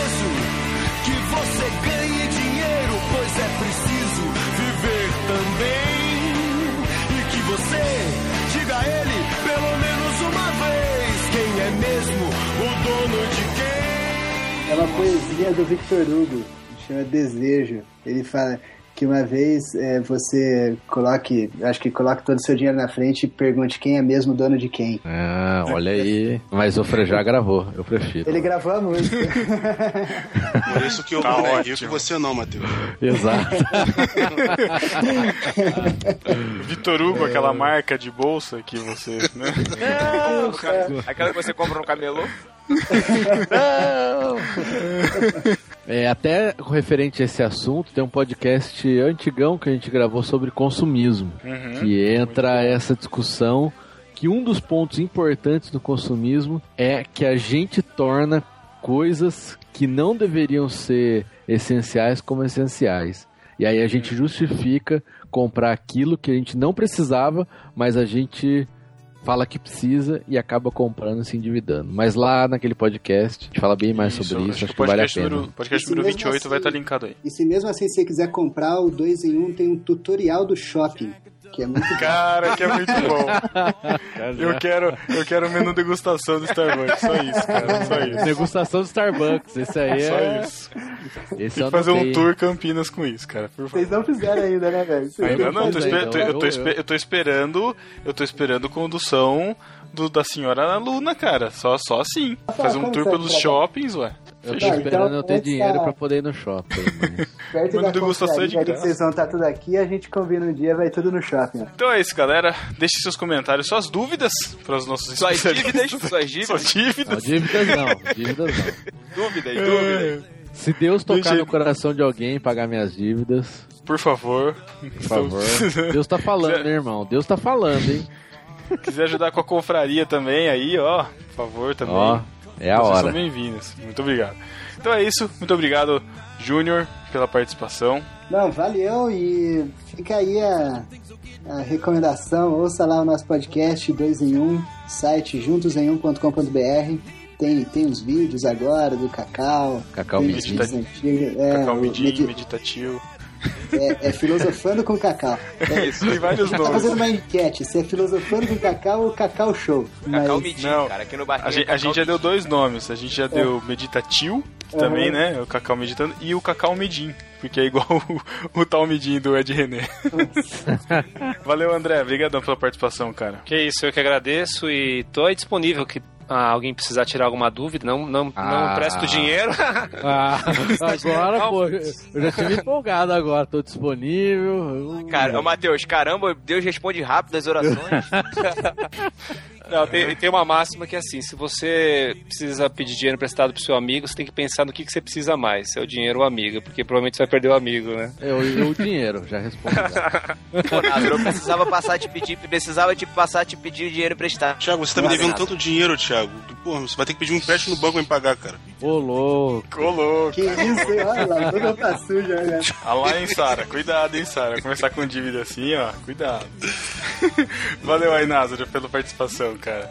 Cara, é sempre um prazer estar aí com vocês. Quando precisar, é só chamar. Não empreste o dinheiro também. Então é isso. Até 15 dias. Abraço. Tchau. Valeu, galera. Tchau. Tchau. Tchau. Tchau, tchau. He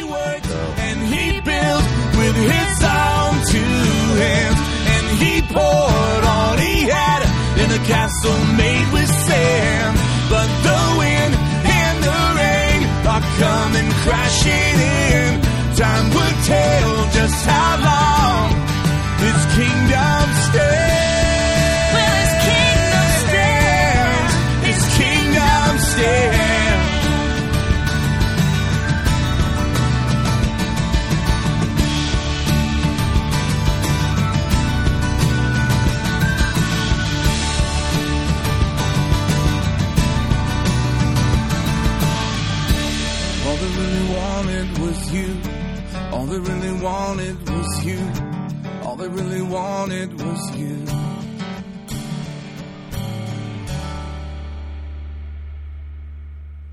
Você não sabe o que é uma epístola? Isso é heresia. Apresentei a pistola. Epístola é uma carta. Ouça agora Epístolas e Heresias. Epístolas e heresias.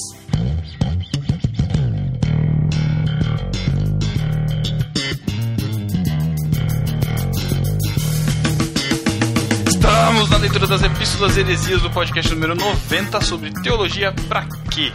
Finalmente Eu- reunidos de novo, amigos. Olá, Matheus.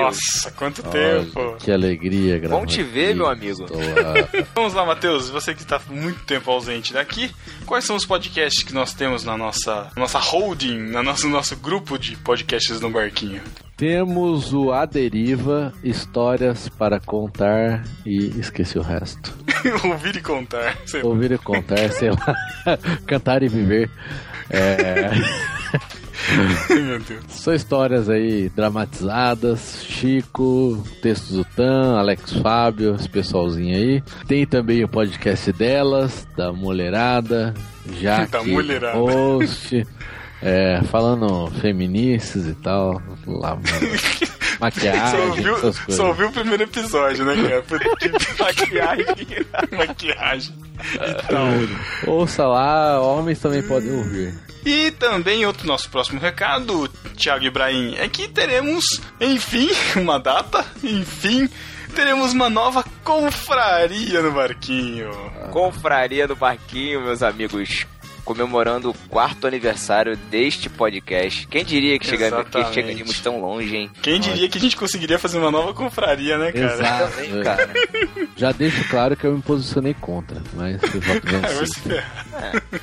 É muito bom encontrar os irmãos. E por falar em irmãos, pode ser que essa confraria envolva um pouco mais que o no barquinho, né? Olha aí, olha aí. Olha aí. Estamos Thiago, em negociações com o nosso padrinho da Podosfera. Exatamente.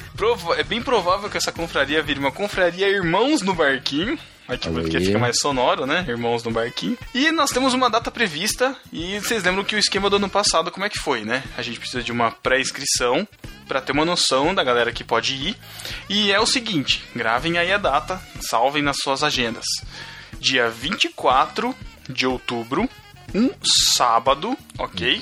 Provavelmente o dia todo, a gente ainda não, não decidiu. E talvez, estamos para confirmar, que será em Vinhedo, que é do ladinho de Campinas. Então, pra Ou quem em for Campinas. em Campinas, Não, em ou em Campinas não. Campinas. Campinas não, não, não, não. Campinas sim, o Matheus abriu o precedente. Então vamos lá. Não, Vinhedo não, não, Campinas? não, não, não, não, não.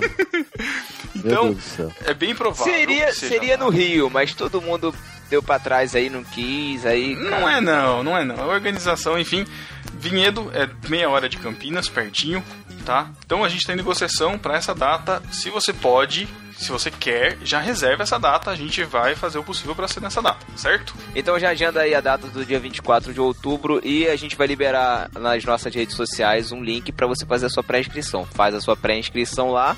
Lembrando que nós iremos cobrar um valor simbólico, como da última vez, que é Exatamente. importante para alimentação. Isso. E vamos lá nos divertir todos juntos. Alegres né? e Queremos contentes ver e você lá. sorridentes, exatamente. No ano passado tivemos o Gabriel Tuller, que foi do Rio de Janeiro. Dessa vez eu quero ver mais discípulos do Rio de Janeiro. Então aí, vamos montar aí. uma caravana do Rio de Janeiro. Vamos invadir Vinhedo ou Campinas. Não sei onde vai ser. Vamos então. invadir São Paulo, é isso. Muito Isso aí. bonito. E no arroz de festa, Thiago? Bom, no arroz de festa nós tivemos quem? Quem? Quem? Quem? O onipresente, Dr. Manhattan da, da, da podosfera.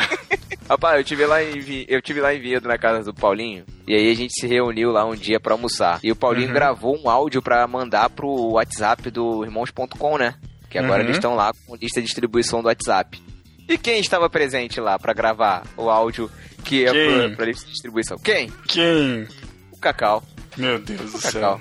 Não Fui na padaria comprar dois reais de pão, cheguei na padaria e falei, me dá dois reais de pão, quem veio me atender? Cacau.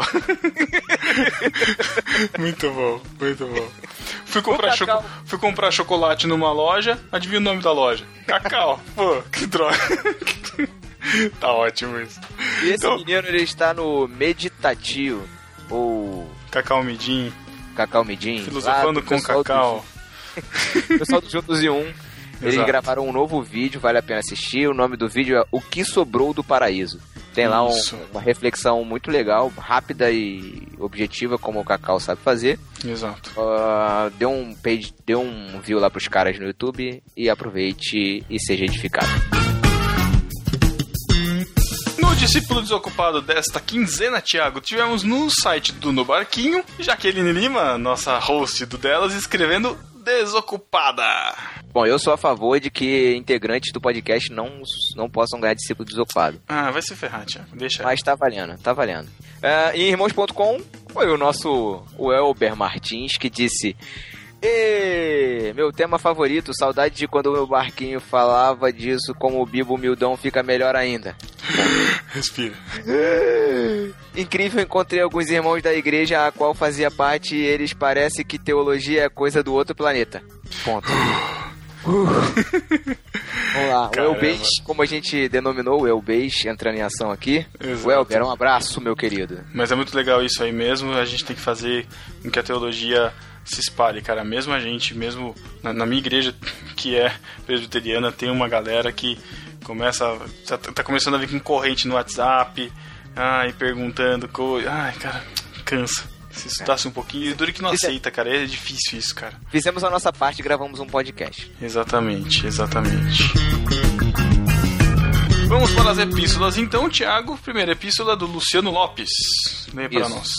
O Luciano Lopes disse o seguinte: Excelente discussão sobre teologia. Gostei da participação do Rodrigo Bibo de Aquino, Cacau Marques e Tiago André Monteiro. Muito esclarecedor. O evangelho é simples? Gostei dos questionamentos do Pedro. Às vezes eu faço as mesmas perguntas. Enfim, parabéns, galera do No Barquinho. Legal isso, cara, porque muitas vezes as perguntas que eu faço, nem sempre eu não sei, né, a resposta, mas muitas vezes eu não sei realmente. Né? Isso é eu, bom, faço, eu faço Isso é muita figura do, do leigão, porque eu sei que a gente tem dúvidas e muitas vezes, nesse podcast mesmo, tem muitas dúvidas que uma galera pode ter e que às vezes a gente acha que por a gente saber, a gente não vai perguntar, mas a gente tá aqui para comunicar. Exato. E é interessante, se você tem dúvidas e quer fazer essas dúvidas, quer fazer essas perguntas, põe aqui no, no- no- nos comentários também pra gente poder também responder, né? É. O Pedro é bom nisso porque, como ele tá em cima do muro, ele enxerga os questionamentos dos dois lados, entendeu? Ai, Né, é, Pedro? Thiago, não sai dessa, cara, que droga. Ai, Thiago. Ah, não, não adianta, cara, não adianta. Thiago prefere ficar vendo as coisas dentro de um pacote mesmo, é isso aí. tá bom. O Thiago prefere. Bem O, o, o Thiago, o Thiago, gente, prefere empacotar os assuntos, sabe? Adora um Isso. pacote, cara. Nunca vi. Só empacota. pacote pra cada coisa. Putz. Próxima epístola, o Matheus.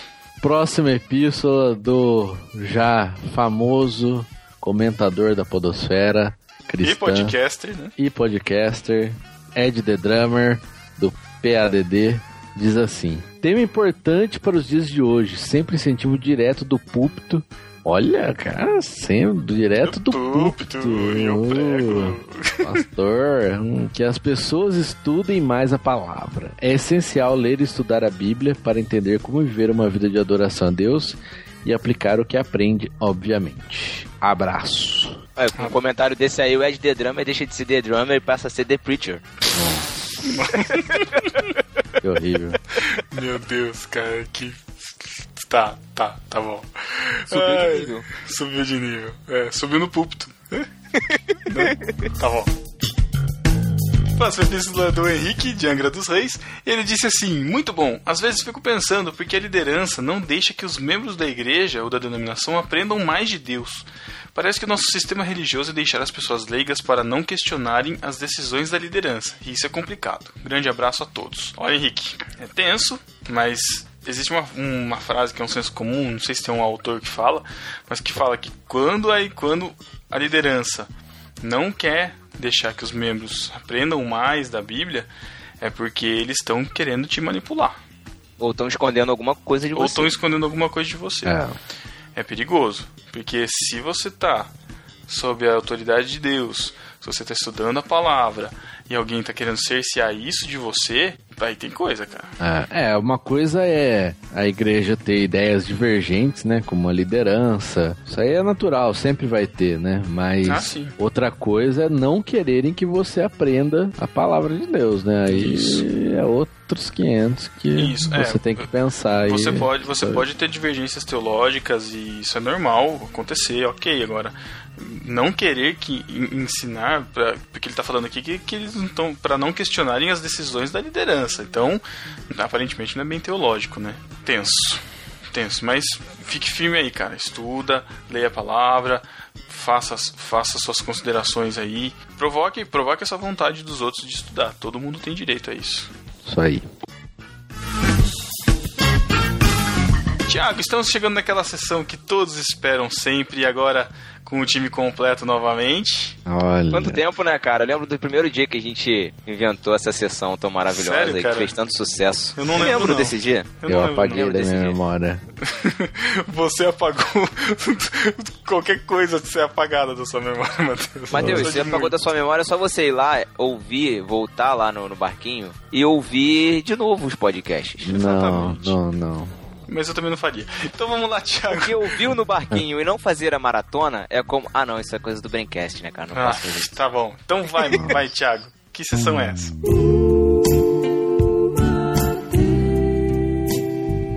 Essa sessão é aquela sessão mais querida dos nossos discípulos, em que esse gordinho, em que esse gordinho vem com uma colher de pedreiro na mão, ele vem com uma colher cheia de cimento, ele passa os lábios na cal que ele está fazendo a Nossa. na casa dele, Meu manda um beijinho Que? molhado e branco pros nossos. Nossa. que... Ah, Ainda bem que você falou que era cal. Que foi que eu não entendi. Pó branco, cara, que tenso. Não, a cal pô, Cal, quem faz reforma com cal, Thiago? na Vila do Ah, Chaves. sei lá. Tá sabendo, Leite né? de burra. Leite É. de burra. leite de burra, leite de burra. É burra. Perigo. Um beijo do Matheus para você. Só para você.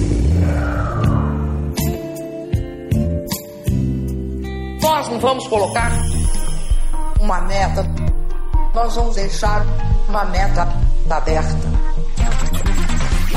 Nós não vamos colocar Um beijo, Matheus, pra Jaqueline Lima. Pro Gabriel Tuller. Pro Jonathan Scare, que não apresentou no barquinho pro cara que fez a música da Mandioca e da Meta também, que é música nova, que tá tocando aí. Você quer irritar a gente, né, cara? Só pode.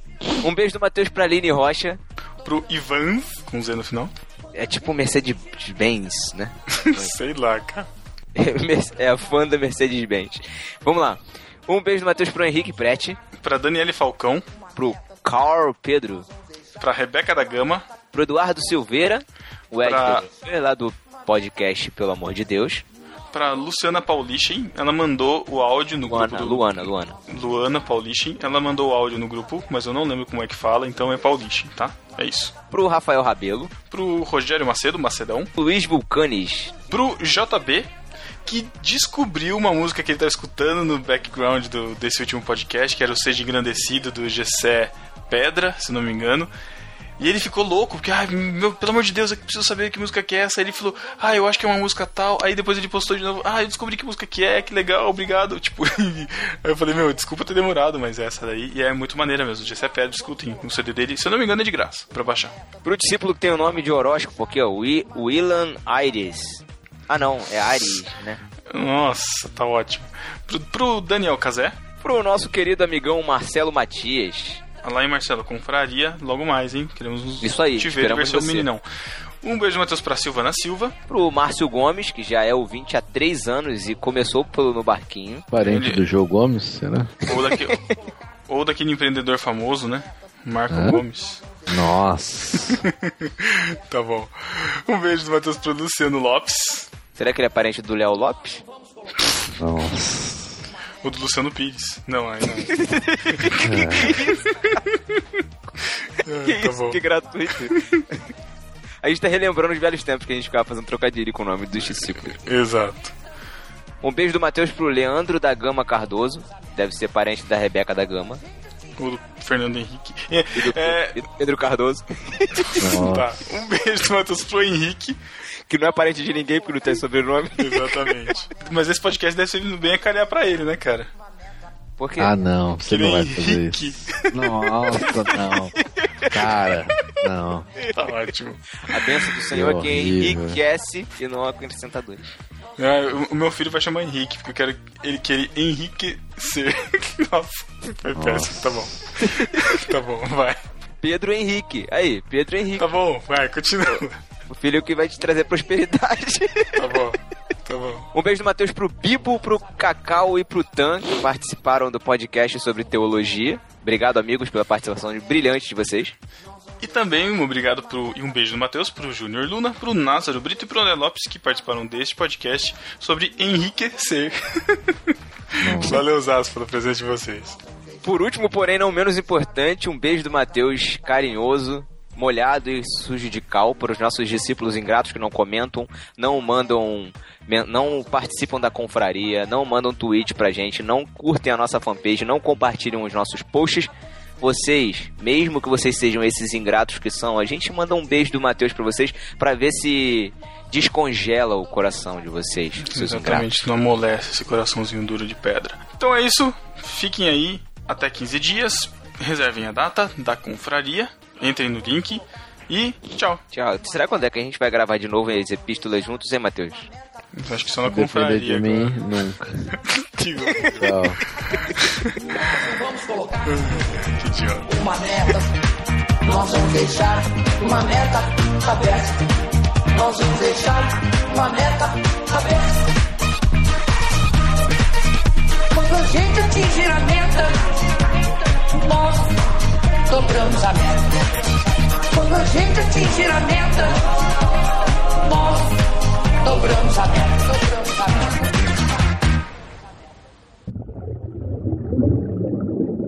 Vamos lá então, gente? Vamos lá. Tô comendo. Se vira aí, bichão.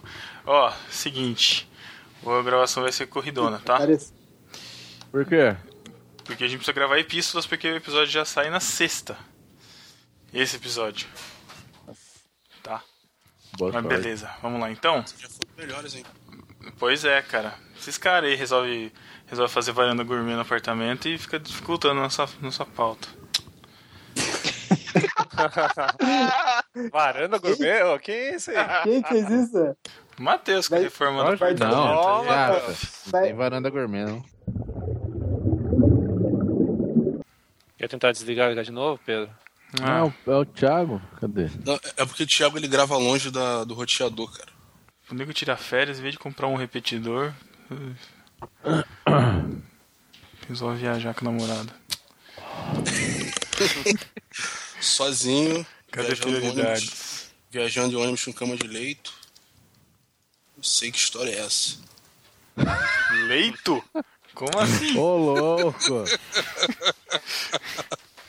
Cabine privativa? Ô, louco! Ô, louco. Vamos lá então. Já gravamos o recado, viu, Matheus? É. Thiago. Me xinga não, vamos lá, vai. Vamos lá então. É, tá Estamos de. Ah, Desculpa. Estamos de volta. que droga. O que, que você falou, Júnior? É que eu te derrubo, hein, Matheus, Thiago? Não- não deixa chamando gravar. ele de rapaz. Droga. Sei lá. Caramba, meu. Faz tempo que eu não gravo com vocês. É, Vamos Pelo lá. amor de Deus, host. Muito bom, muito bom. E Eu ainda não você. fiz nenhuma receita do livro do Masterchef. Eu tenho, eu tenho um também, eu tenho um também. Eu vou testar uma Ih. receita também. Ih, Tá o bom. Pedro vai chorar agora. E Pedro, não te dei um livro desse? Não, não. deu. Vai chorar. Na minhas... Ô, Thiago, nas minhas, férias, nas minhas férias eu vou aí, a gente sai pra, pra jantar e a gente conversa. Que isso? A Sara vai ficar com ciúme, cara. Você me convidando pra jantar. De mim? Que isso, Thiago?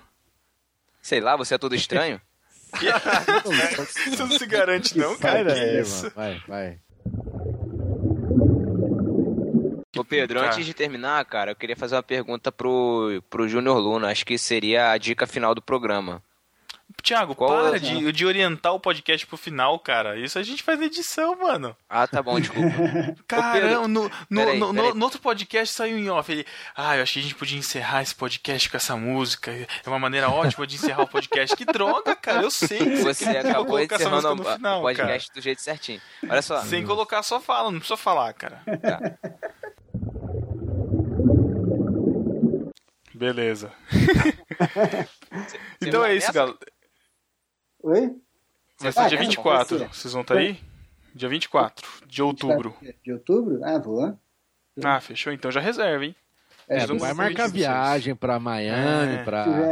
eu Las? Vegas. é. Prioridades, hein? Niterói. Né, Cara, né, pior Luna? que Né, corre Luna? risco de no final de outubro eu ir pros Estados Unidos num treinamento. vai se ferrar. Meu Ah. Mas- Tchau. É tudo muito falso, cara. Muito falso.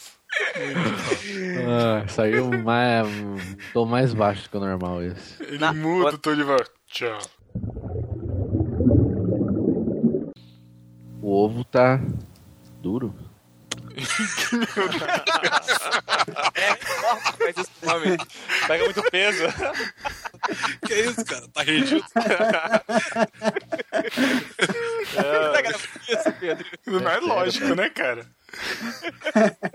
Do nada, cara. Tá gastando muito tempo com a reforma, filho. Precisa abandonar essa reforma. Ficou rendido. Que reforma você tá fazendo, Matheus?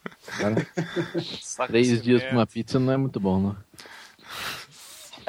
Caraca, o Matheus tá aleatório hoje, hein? Ele É, tá na que a biluna. pizza fazendo efeito. Você tá comendo só ovo ou tem calabresa junto aí? Nossa. Não. Foi mal, foi mal. É. Vamos lá então, vai, vamos.